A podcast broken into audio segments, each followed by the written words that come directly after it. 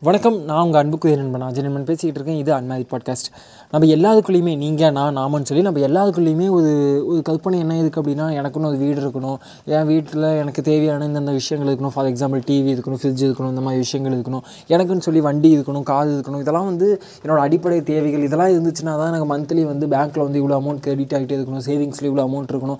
அப்படின்னு சொல்லி நம்ம ஒரு இலக்கு வச்சுருக்கோம். ஆனால் ஓகே இது தேவைகள் தான் எல்லாத்துக்குமே அடிப்படையான விஷயங்கள் நம்ம ஒரு நீட்டான வாழ்க்கையை வாழணும் அப்படின்னா சந்தோஷமான வாழ்க்கையை நம்ம எடுத்துகிட்டு சொல்லுவோம். அங்கே தான் பிரச்சனை இருக்குது ஏன்னா நீட்டான வாழ்க்கை அந்த சமூகம் மதிக்கக்கூடிய வாழ்க்கை அந்த சமூகத்தில் நமக்குன்னு ஒரு ஒரு ஸ்டேட் அப்படின்னா எல்லாம் சரி.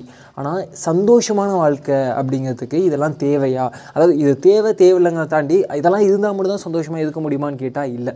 ஏன்னா இன்றைக்கி நான் வந்து ஒரு ஐயாயிரம் ரூபாய் சம்பளம் நீங்களே கூட நீங்கள் வந்து படித்து முடிச்சுட்டு முதல்ல சம்பளத்துக்கு போகும்போது ஐயாயிரம் ரூபாயிலேருந்து பத்தாயிரம் ரூபாய் சம்பளம் வாங்கியிருக்கீங்க இல்லை நான் எடுத்ததுமே டுவெண்ட்டி ஃபைவ் வாங்கிட்டேன் அப்படின்னாலும் டுவெண்ட்டி ஃபைவ் வாங்கணும் அப்போமேட்டு அப்டேட் ஆக அப்டேட் ஆக அமௌண்ட் கொஞ்சம் கொஞ்சம் அதிகரிக்கும்.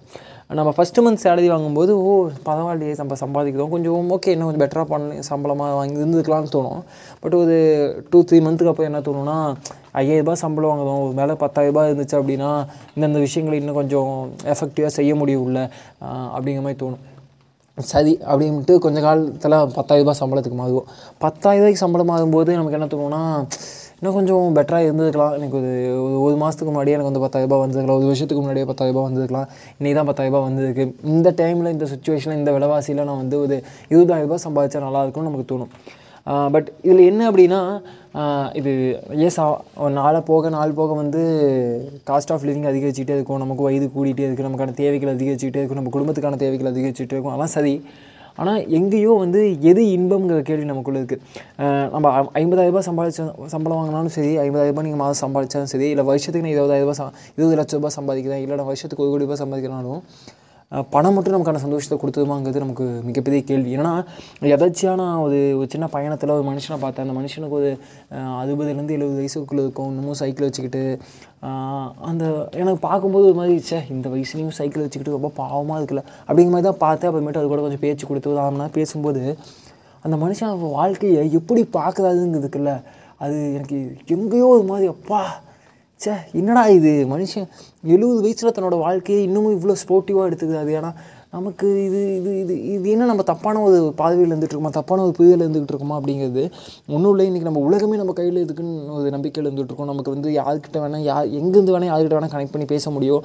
அவ்வளோ ஒரு உலகம் நமக்கு எந்தெந்த விஷயங்கள் வேணாலும் நொடிக்கு நொடி நொடிக்கு நொடி நம்மளால் சேகரிச்சிக்க முடியும். அவ்வளோ ஒரு டெக்னாலஜிக்கலான ஒரு வேர்ல்டு நீங்கள் நம்ம ஒரு இடத்துல இருந்து இடத்துக்கு பயணிக்கணும் அப்படின்னா நீங்கள் ஒரு ஒரு அதிகபட்சம் பார்த்தீங்கன்னா ஒரு ஒன்லேருந்து ஒரு அஞ்சு நாளைக்குள்ளே உலகத்தில் எந்த மூலைக்கு வேணால் நீங்கள் போயிடலாம். அந்த மாதிரி ஃபெசிலிட்டிஸ் இன்றைக்கி இருக்குது அப்படி இருந்தாலுமே நம்ம வந்து இன்னமும் இந்த வாழ்க்கையை நம்ம சொல்லிக்கிட்டே இருக்கோம் இல்லையா? ஏதோ வகையில் நமக்கு அந்த இடர்பாடுகள் இருந்துக்கிட்டு தான் இருக்குது அதை மறுக்கலை. ஆனால் இதெல்லாம் இல்லாத காலத்தில் மனிதர்கள் எப்படி இருந்திருப்பாங்க? அவங்க என்ன சந்தோஷம் இல்லாமல் இருந்திருப்பாங்களா?